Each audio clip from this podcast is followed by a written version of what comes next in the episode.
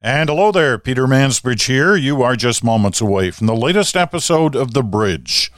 It's like living in a different century. We go to Ukraine for the latest.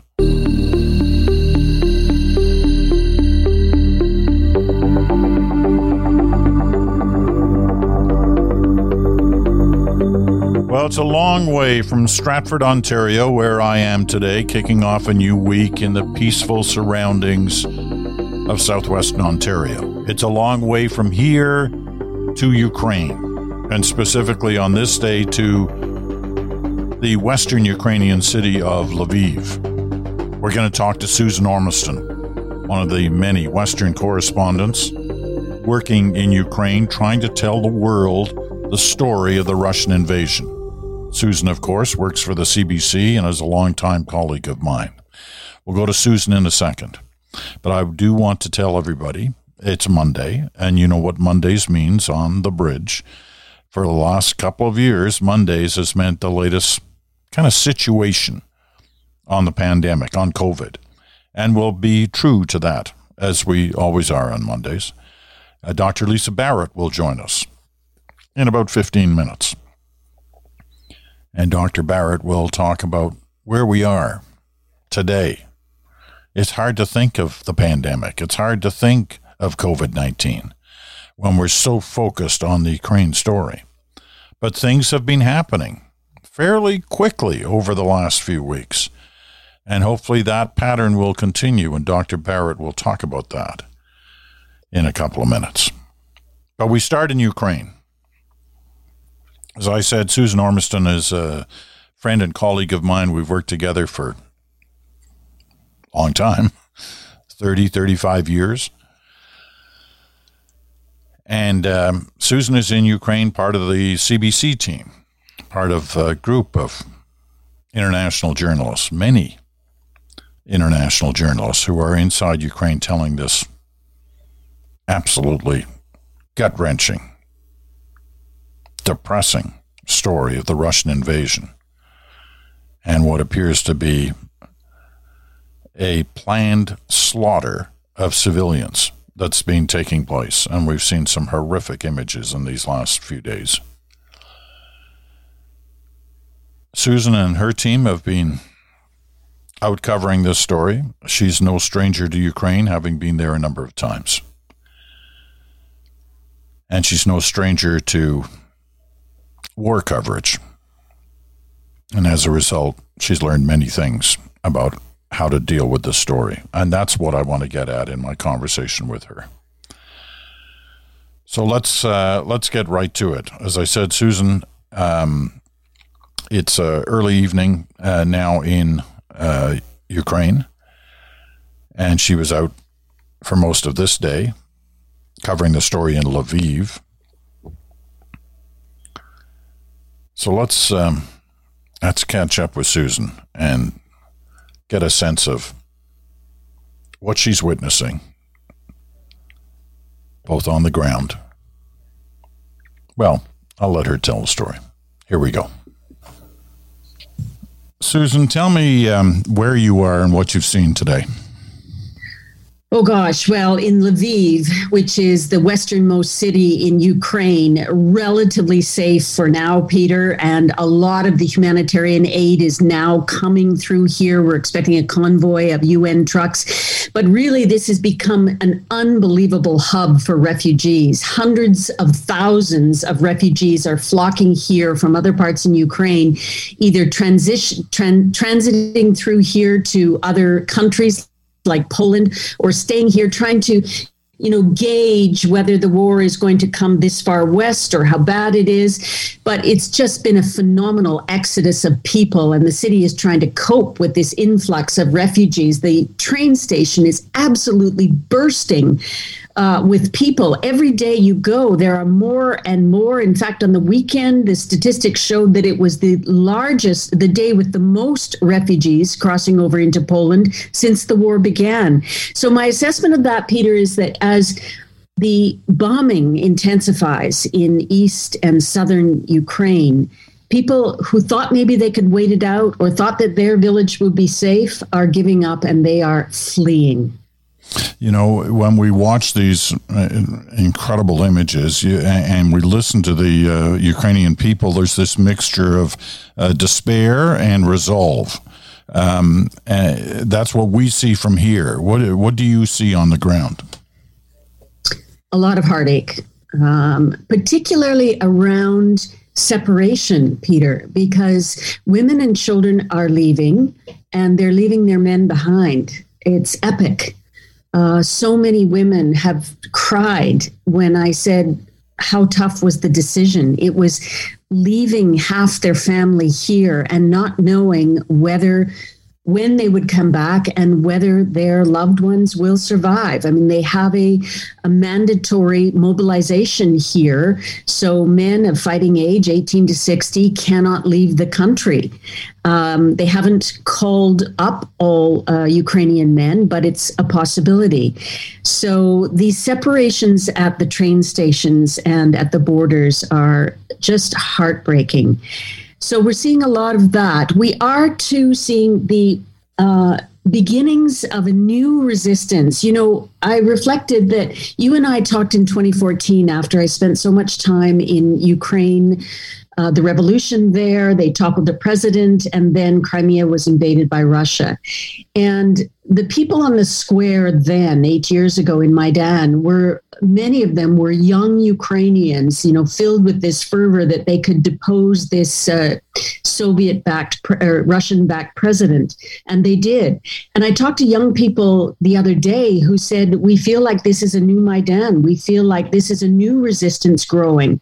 The other thing that's given them a lot of um, oxygen is, you know, they'll say to us you in the West thought that we would fold within days, that under Russian bombardment and the strength of the Russian military, Ukraine would simply dissolve within days. Well, it hasn't. You know, we're into two weeks now and we're still standing. And I think that's given a lot of uh, power to people who are resisting this war and determined to fight it that they have a chance. They have the world's attention and they have a chance. They need a lot more support, which you've been hearing about, you know, uh, the air support, uh, military's support, but they do uh, have a sense that something is building here. We talked to the mayor of Lviv. He described it as a new Ukraine. And when I said, What does that mean? He said, It's a bright light. He said, At the end of this all, we will have a a stronger country full of people who are uh, very um, taken with this idea of Ukraine as a strong, independent, democratic, European facing country. Do they do they realize that they have uh, the world's um, the world is standing beside them or behind them or with them on this. I mean, even Japan today uh, came out in support of, uh, of Ukraine and said it was going to start sending things. Now, Japan and Germany have had, uh, as you well know, have had a history of, of staying out of these things, but they're in on this, and so is everybody else to a degree. You mentioned the no fly zone issue. does this come up with ordinary people that, you know, we know you support us, but hey, where are your troops? All the time to a person. Uh, you know, they're grateful, but they're also angry. And each day that we see the atrocities, like we did on the weekend uh, in uh, uh in Irpin, with those civilians being struck by a mortar crossing a street. I mean, it it's getting worse. So there's a sense of we know the world is with us. We know the West is watching, but you're letting us fight on our own. We need more help. We need helmets. We need armored uh, plates in our uh, flak jackets.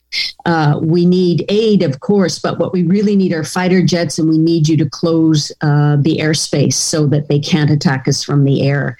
Um, yeah, people, ordinary people who are traveling out of this country tell us that all the time. Uh, it, it's a, it's a mantra. You mentioned earlier the, uh, that you know you've been in Ukraine before and you've seen some difficult things, not only in that country but in other countries where you've covered, um, you know, uh, to say the least, difficult situations. Is this unlike anything else you've covered? Hmm, that's a good question. Um, it feels like it's from another century because of the massive humanitarian exodus it, you know, I was standing at the Lviv train station the other day, Peter, and I was looking at those old Soviet looking trains, you know, they're old style train cars. And I saw these people with creases in their faces and worry and, you know, bags of belongings. And I thought I was transported to another era. Um, it has that feel about it. Also, that, you know, in many wars recently, we haven't seen as much conventional warfare. You know, we're seeing a resurgence of this type of warfare with tanks and bombs and uh, grenades and, you know, one force moving down a road facing another force. It's, um, it's it's very real uh, here, and it has a different feeling from the war, for example, that we saw in Afghanistan uh, over the last 20 years, and some of the other Middle Eastern wars that that we've experienced. It it, it does have a very different feeling, and and a very scary one. Talk about that because I I you know I get a lot of mail about asking how, how do correspondents cover something like this? Uh, you know, they must get scared when they're seeing what they're seeing and they're involved in the middle of all this. Um, how do you? It's not a distance; you can't get distance. But how do you deal with it? I mean, you've seen a lot of stuff, Susan, in in your career. I mean, how do you deal with this? Yeah, you know, I think um, for the CBC anyway, we've had to make some tough decisions about risk. Um, moving our teams uh, away from a situation that could become extremely difficult and where they could get trapped.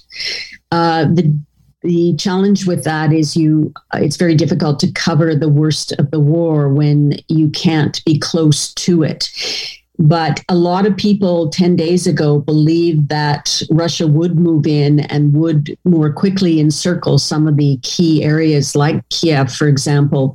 Uh, so we had to make determinations on that. So we're a little too distant from uh, the worst of the fighting at the moment.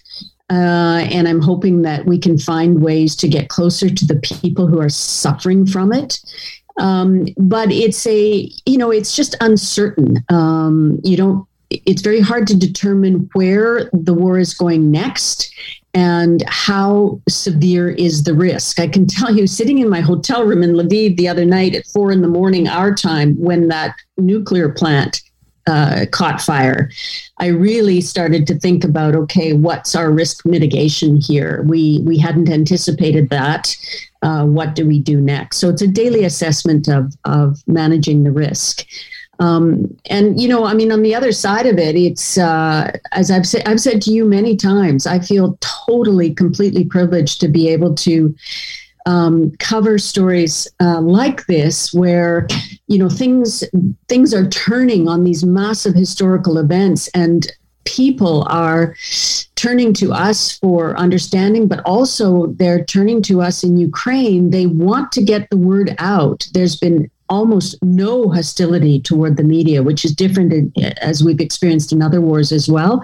Ukrainians know that they need to keep this um, this war elevated in the public consciousness, and they understand that the media, the Western media, is is part of their power, and so they're very welcoming to have us tell parts of the story that indicate their their suffering and and and their misery going through this you know, one of the ways we obviously follow this story is not only from hearing from people like you, but witnessing the pictures. And the pictures have been really quite remarkable. Uh, one of the ways I followed is I, I, I, follow people's Instagram posts, including yours, and I want to talk just briefly about two particular shots that I've seen on your your Instagram feed in the last little while that that that say volumes. On the one hand, it, there's this picture of this elderly woman in um, in the train that you took at the station, and you've taken you know through a window, and uh, you can just see her,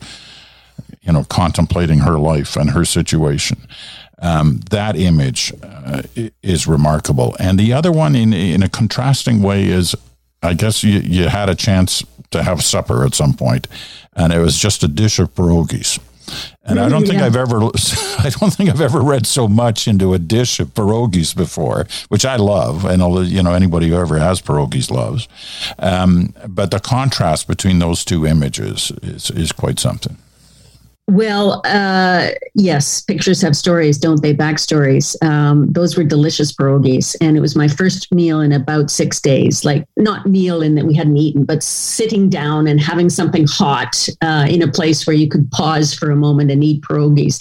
And it was um, sort of uh, uh promoted by my sister-in-law, who is a a Ukrainian Canadian back in Saskatchewan. And she wrote me and said, I'll bet the pierogies are really good over there. Stay safe.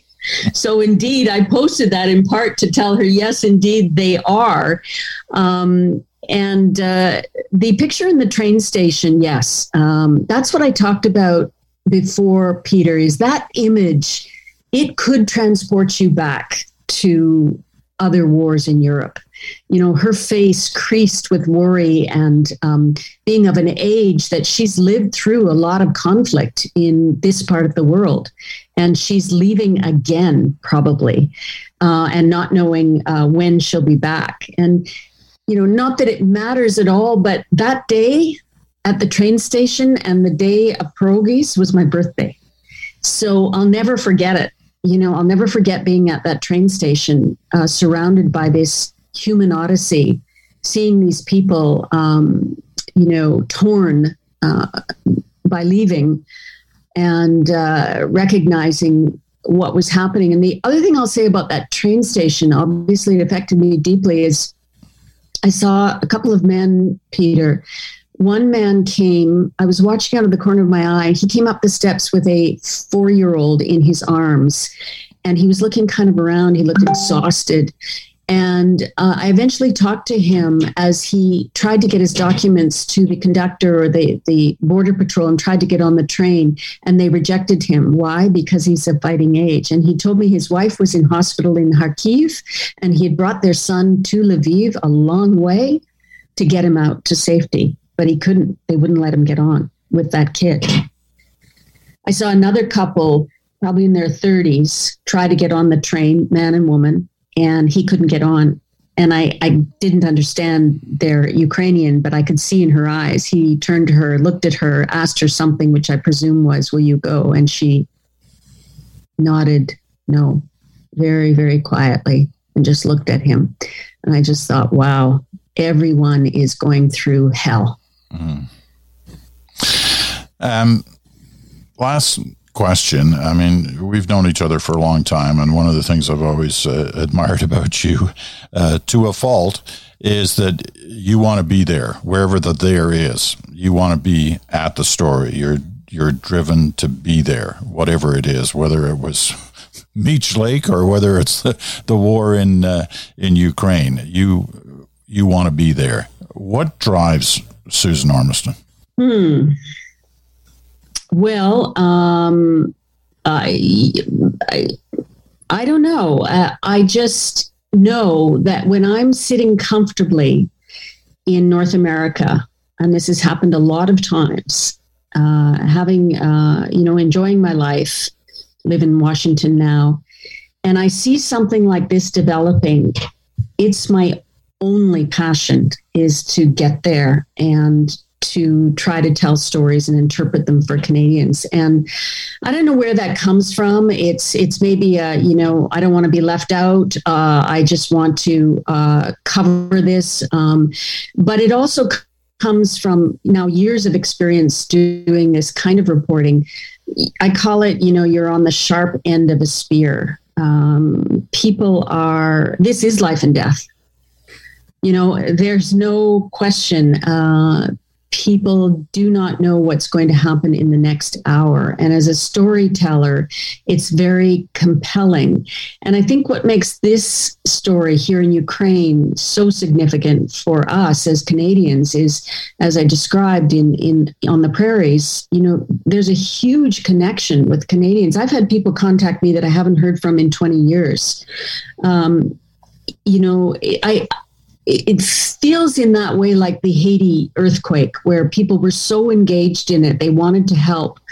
Um, it's been a very um, interactive experience as a Canadian working here in Ukraine uh, and telling the story back home. And it's been very rewarding for us to know that people are really tuned in to what we're trying to do here. And tuned in they are. I mean, and it's people like you who are allowing them to understand as best you can what is happening there on the ground and, and what the stakes are, not only in the big picture, but on individual basis, like that woman on the train or that fellow you met in the train station uh, and his family. So listen, um, you know, it's it's obvious that we want you uh, to stay safe in a difficult situation and to take care of yourself. Uh, but I want you to know how much we all depend on on what you and your colleagues are doing. So, thank you, Susan. Take care. Mm, thanks, Peter. Great to talk to you.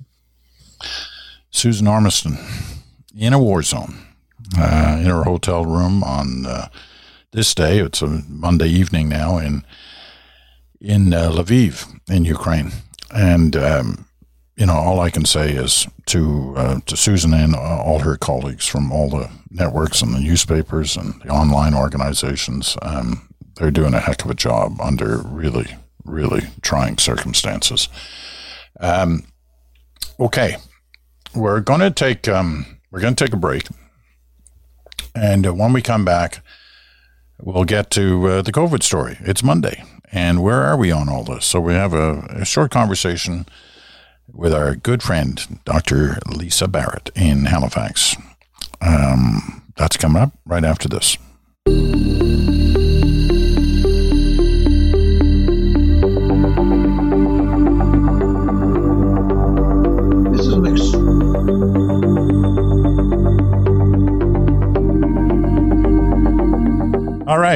Peter Mansbridge, uh, you're listening to uh, The Bridge coming out of Stratford, Ontario on this day.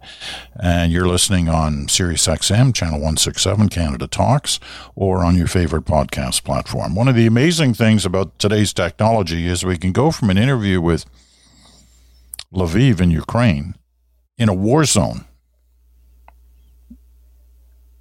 And the quality, the sound quality was, was fabulous.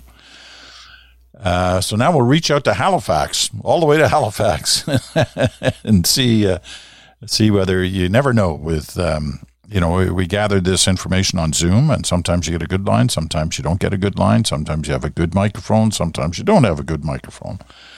Um, nevertheless, wanted to check in with uh, this week Dr. Lisa Barrett uh, to find out how uh, she sees things unfolding at the moment on the uh, COVID story. Now that we're in this, oh man, where's that coming from? Um, so let's see whether I can get this right. I think this. Uh, okay, wait a minute. I'll get it.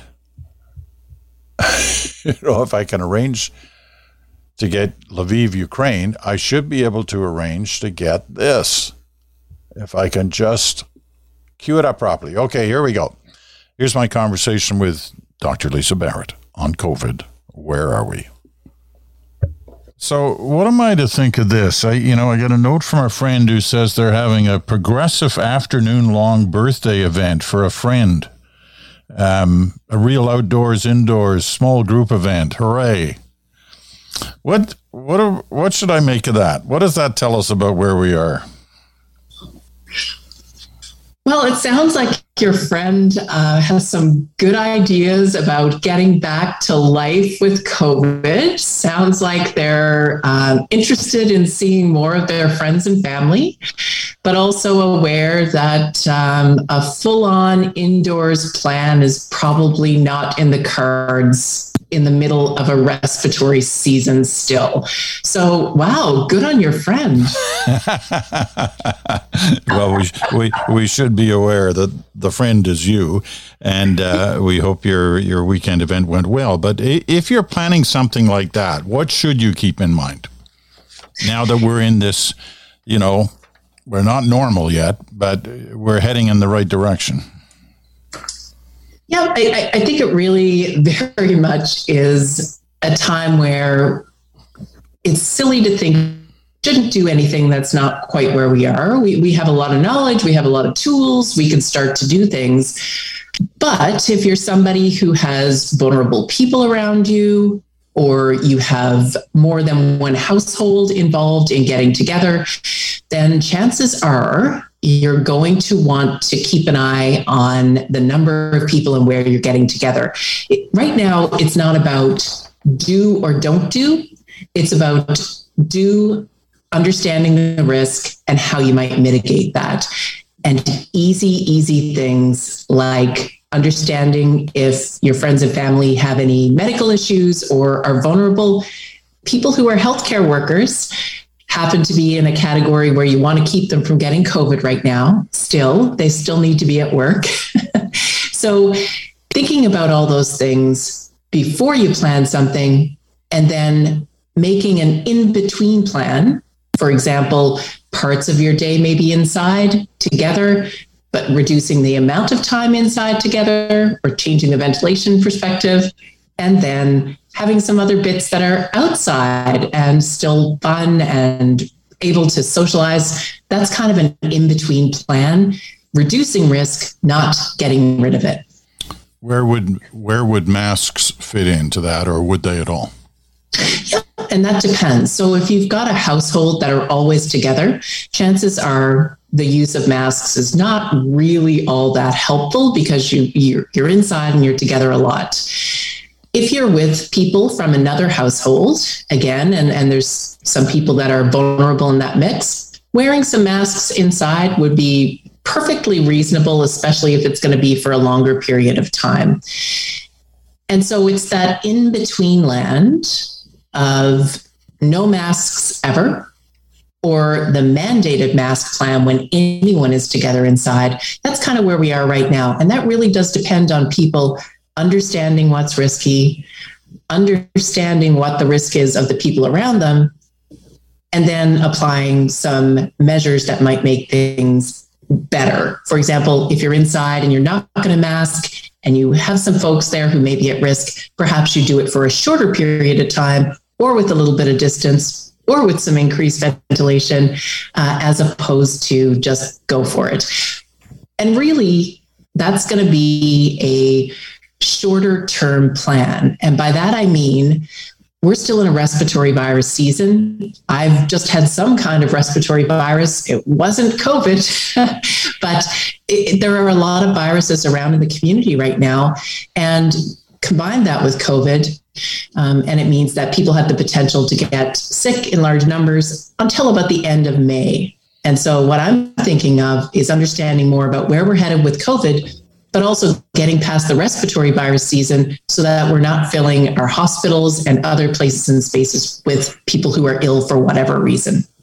Okay, help me with this one. Uh, as you can imagine, I get a lot of you know I get a lot of mail um, uh, with a lot of questions, and I thought this one would be worth you know asking you as opposed to me trying to answer it myself. It comes from uh, Gabriella Zilmer, who's uh, in Toronto, and she I, she writes a big long letter. And I'm not going to read it all, but I will read a couple of sentences because it, it, gets the nub of it. Um, I truly get the sense that we are on our own now, and I'm trying to be educated to make sure I continue to make the right choices for me and my family. So, my question for your experts, not you, uh, what are we measuring now? And how will we know if we're heading into a new wave or into trouble? I do feel like the only thing we are concerned about, and perhaps have been concerned about, is our hospital capacity. So there's the there's the question. What are we measuring now? Yeah. So we're in a bit of a difficult situation. I think a lot of our, our governmental folks and our policy related folks are really trying to move us forward and in the traditional way, hospitalizations and deaths have been what we said we always wanted to prevent to keep our healthcare systems viable. And that's still a good thing to measure. Um, we are still measuring that across Canada for sure. But again, that's a late indicator of what's happening. And I would argue, especially, uh, I think that people who've had COVID would also be mindful of the fact that there's things that are more important than just death and hospitalization. Not being well or being sick for quite a long time are also important. And we're not measuring that part of things in Canada right now. We don't have a great way of measuring absenteeism from work, for example, or uh, for measuring um, the amount of time people can't look after their family or friends, or that they are feeling less than healthy. We don't have great measures of doing that in this country. And it probably matters for a bunch of different diseases, and we've just never thought of it that way. So, right now, we do measure hospitalizations, we do measure deaths. We are still somewhat measuring cases, but to be honest, it's it's a terrible measure at the moment in most provinces because we're not testing enough to know what the community burden of COVID really is. And so, for Gabriella's question of what should I know and, and what should I be looking for, um, some provinces are starting to do wastewater surveillance, and that's an earlier indicator of when virus is going up in the community. I think that's probably a really good idea.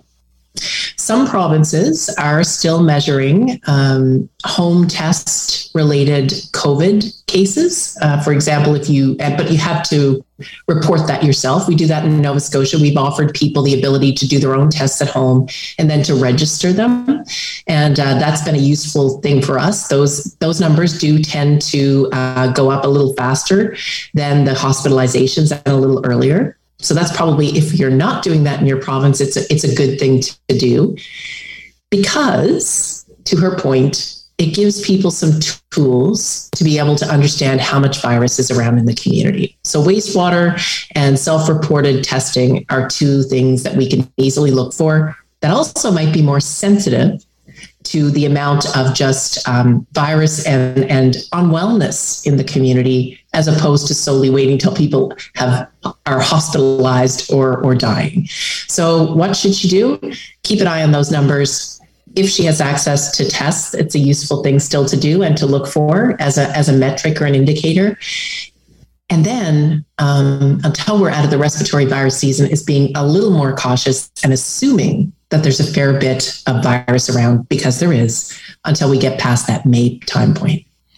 All right, my last um, question for this week uh, is feeling some sympathy for uh, parents with uh, kids under five, most of whom cannot get their kids vaccinated yet because the vaccines haven't been approved yet for that age group. Um, is there an issue there? Uh, why does it seem to be taking so long? It's a great question.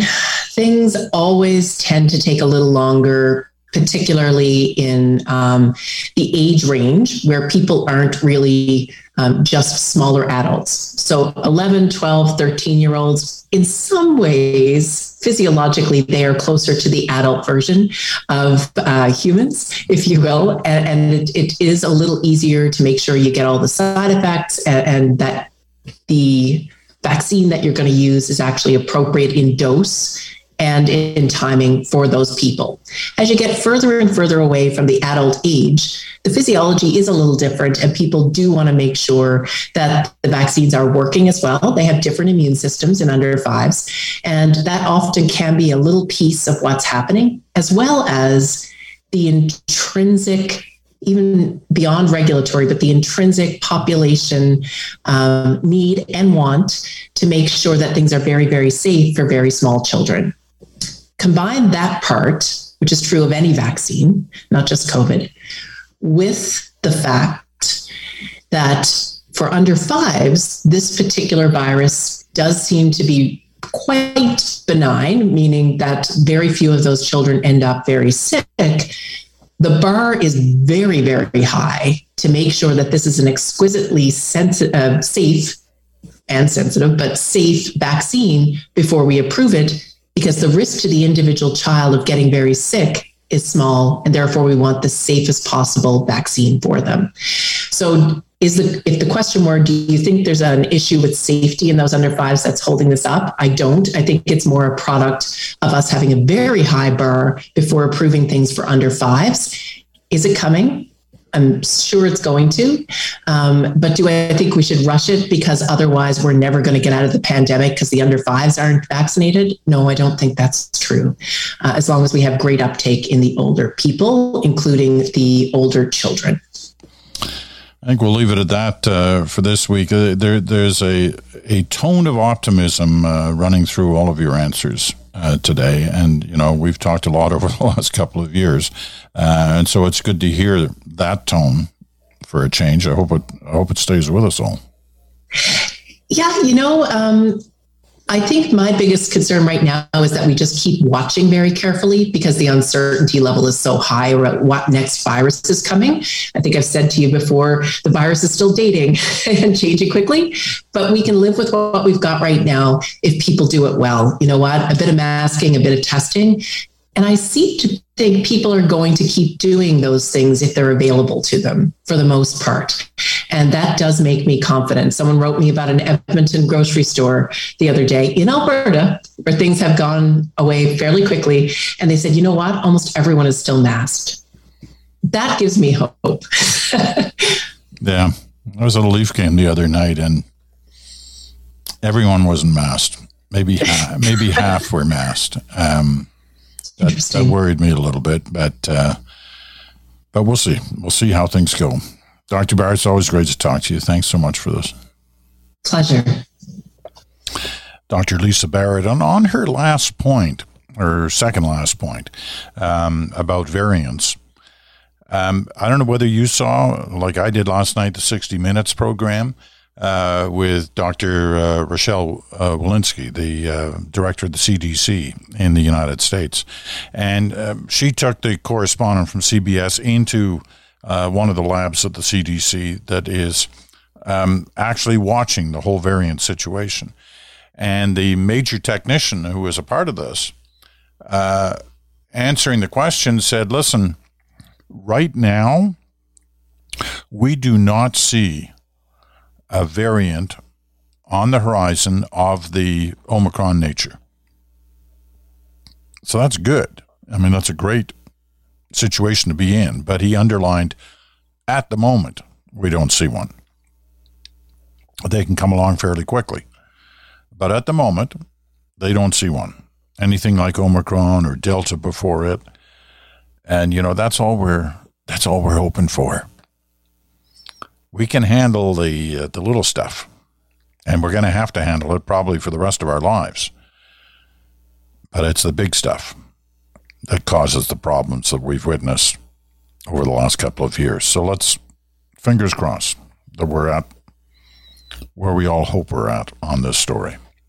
All right, that's going to wrap it up for uh, for this day. Um, I, I, hope you in, enjoyed the two conversations. I know I certainly did uh, with great admiration uh, for both of our guests today and the challenging roles that each of them are in.